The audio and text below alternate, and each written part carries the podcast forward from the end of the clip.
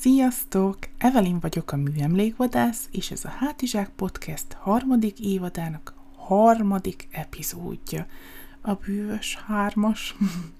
A mai részt egy kicsit sztorizgatósabbra, lazábbra terveztem. Remélem nem bánjátok, hogy egy kicsit kilépünk most az épp sztorik és életsztorik világából, de persze csak egy kicsit, mert azért érintjük őket egy pindurkát ebben a részben is, de most nem akkora részletességgel, mint ahogy általában szoktam igyekszem összeszedett lenni, de bevallom, nemrég értem haza, így nem biztos, hogy ez sikerülni is fog, de azért azon leszek, hogy ne legyen hallgathatatlanul kusza ez az epizód, mert amúgy most nagy beszélhetnékem támadt, aztán meglátjuk, hogy mi sül ki belőle. De ezt már most érzem, hogy nagyon érzem, hallom, hogy nagyon hadarok, úgyhogy próbálok egy kicsit lassítani a tempón. mert amúgy sajnos szokásom, rossz szokásom, hogy hadarok, de szerintem ez most senkit nem értek el, úgyhogy térjünk is, hát mondjuk a lényegre. Ma egyébként egy különösen meleg júliusi nap van, amikor rögzítem ezt az epizódot, de remélhetőleg, amikor augusztusban kikerül a podcast oldalára, ez a rész addigra már enyhébb napok várnak majd ránk. Hát őszintén ki szeret ventilátorzúgás közben podcasteket hallgatni, nem? Mondjuk az, akinek légkondia van, ugye? Ha, na hát ez mondjuk borzalmas poén volt, szóval inkább vágjunk is ténylegesen bele az új részbe. Aj, minden bakit pedig fogjunk a hőségre és a fáradtságra. Nem tudom, hogy ti hogy vagytok vele, de én imádok kirándulni.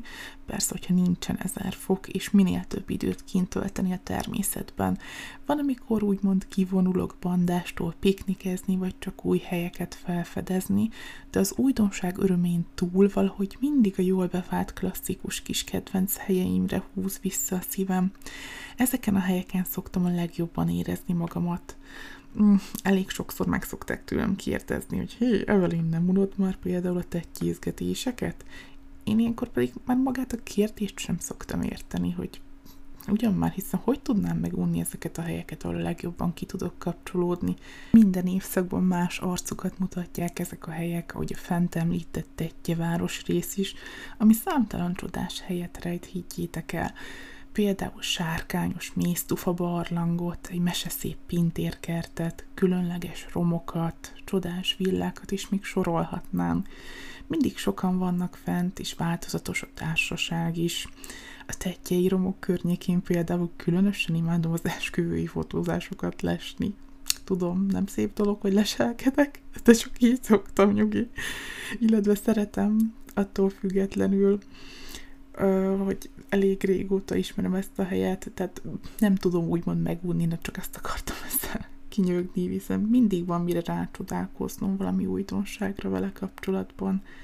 Azért is hoztam egyébként fel példaként az egyik kedvelt lélekfeltöltő állom, állomásomat, tetjei romokat és a környékét, mert a minap pont azon csodálkoztam el, hogy 2009 óta lakok Pécsen, Előtte is sűrűn megfordultam a városba, mert itt lakott a mamám, Isten nyugasztalja. Ide jártam fősulira és szakképzőbe is, és még tényleg sorolhatnám, szóval jó párszor megfordultam a tetjén is, de még sosem hallottam a koronázatlan királyának, Rész Györgynek a teljes történetét. Remélem jól mondtam a nevét szegény Györgynek. Ne támadjatok meg, hogyha rosszul. Körvonalakban egyébként tudtam, hogy híres tettje imádó lokálpatrióta volt, de így ennyiben is maradt nálam az egész története, egészen múlt hétig, amikor is szembe találkoztam egy cikkel vele kapcsolatban egy csoportban.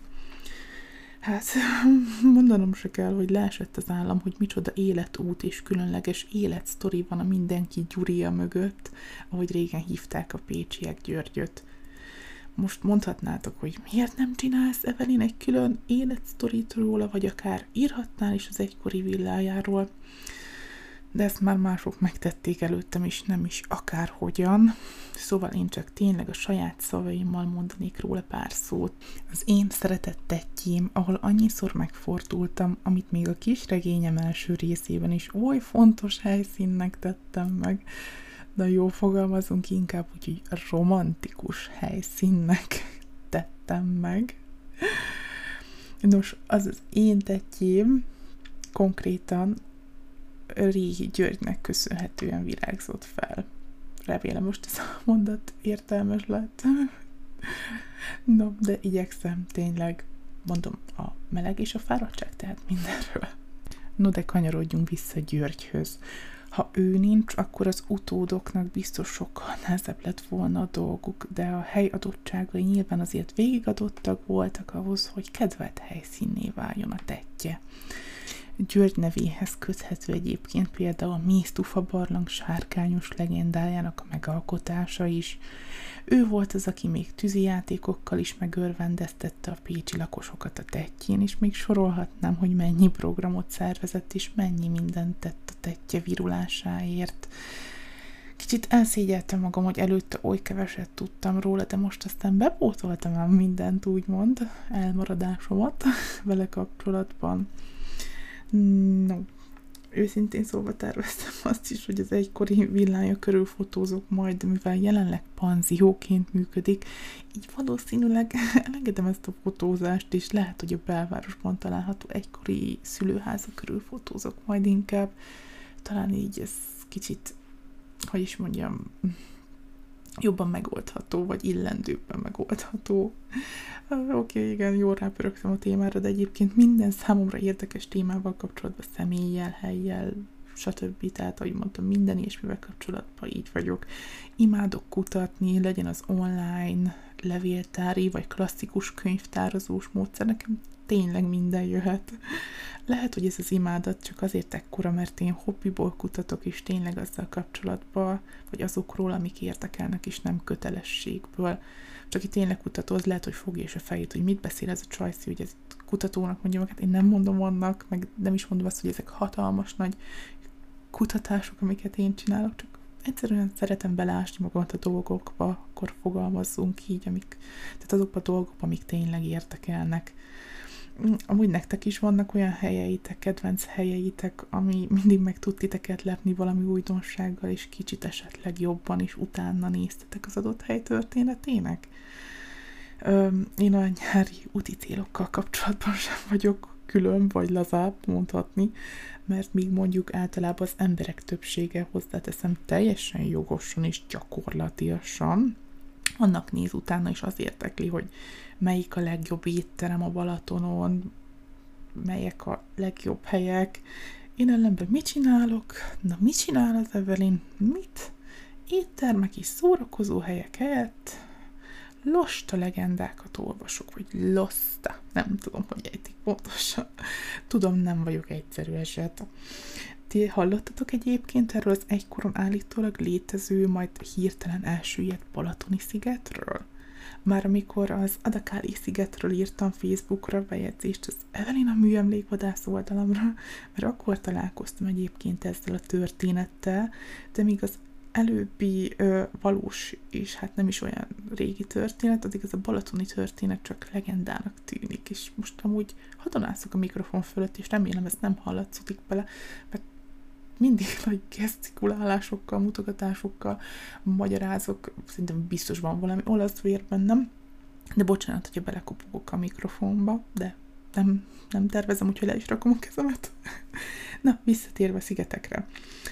Ö, ugye a Balatoni legendás szigetről, vagy rejtély szigetről kezdtem el egy sztorizgatni, amelynek egyébként voltak, akik komolyan kutatták a történetét, és arra a megállapításra jutottak, hogy ö, valójában tényleg volt egy lustach, vagy lustak elnevezésű halászfalu, kiejtést inkább megint hagyjuk.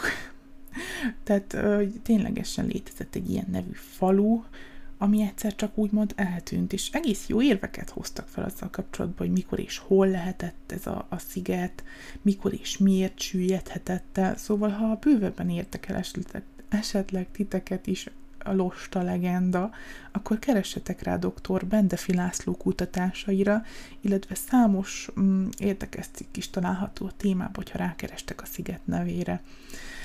Na, de ennyit a rejtélyekről.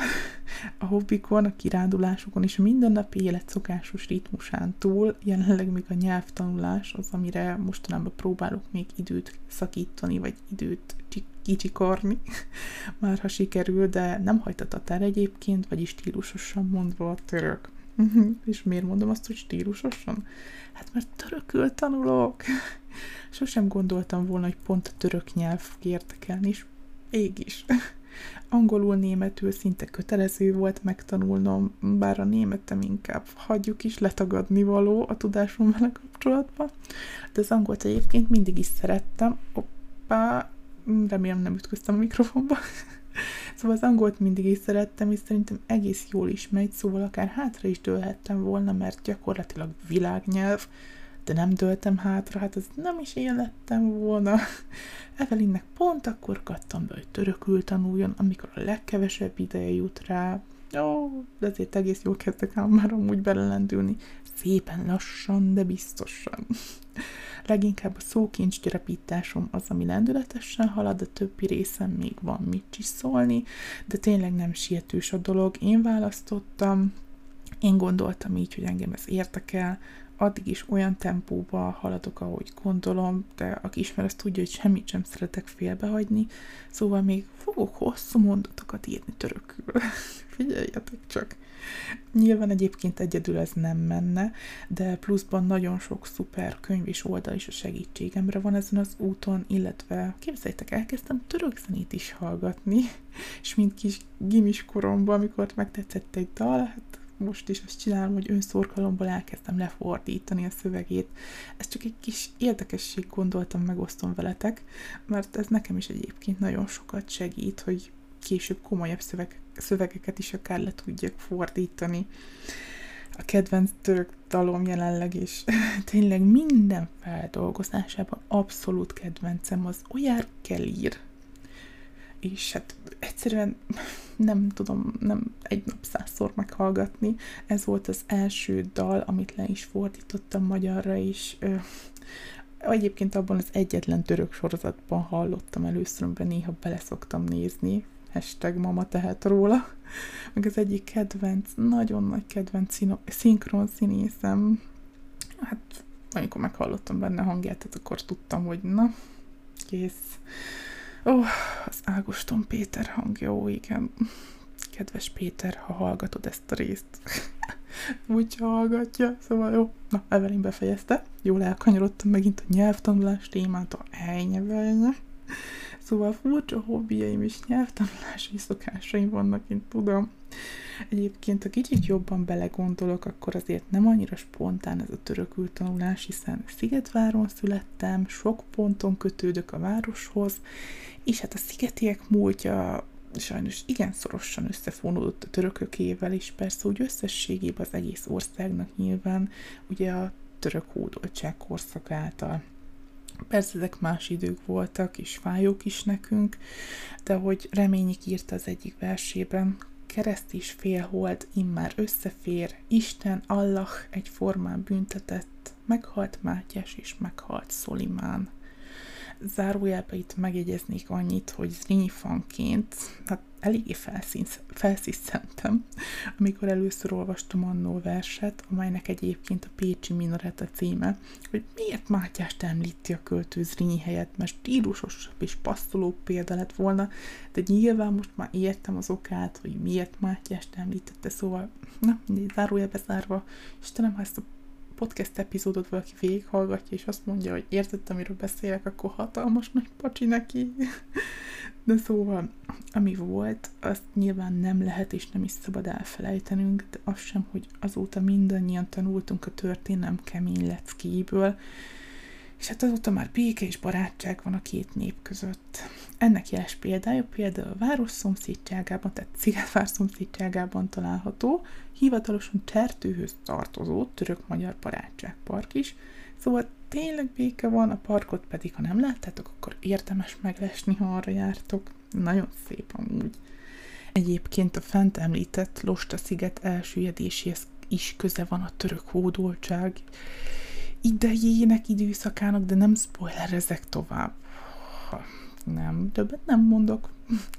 De most hogyan is kavarodtam a nyelvtanulást a parkig, és megint a szigetig, esküszöm, már én sem tudom.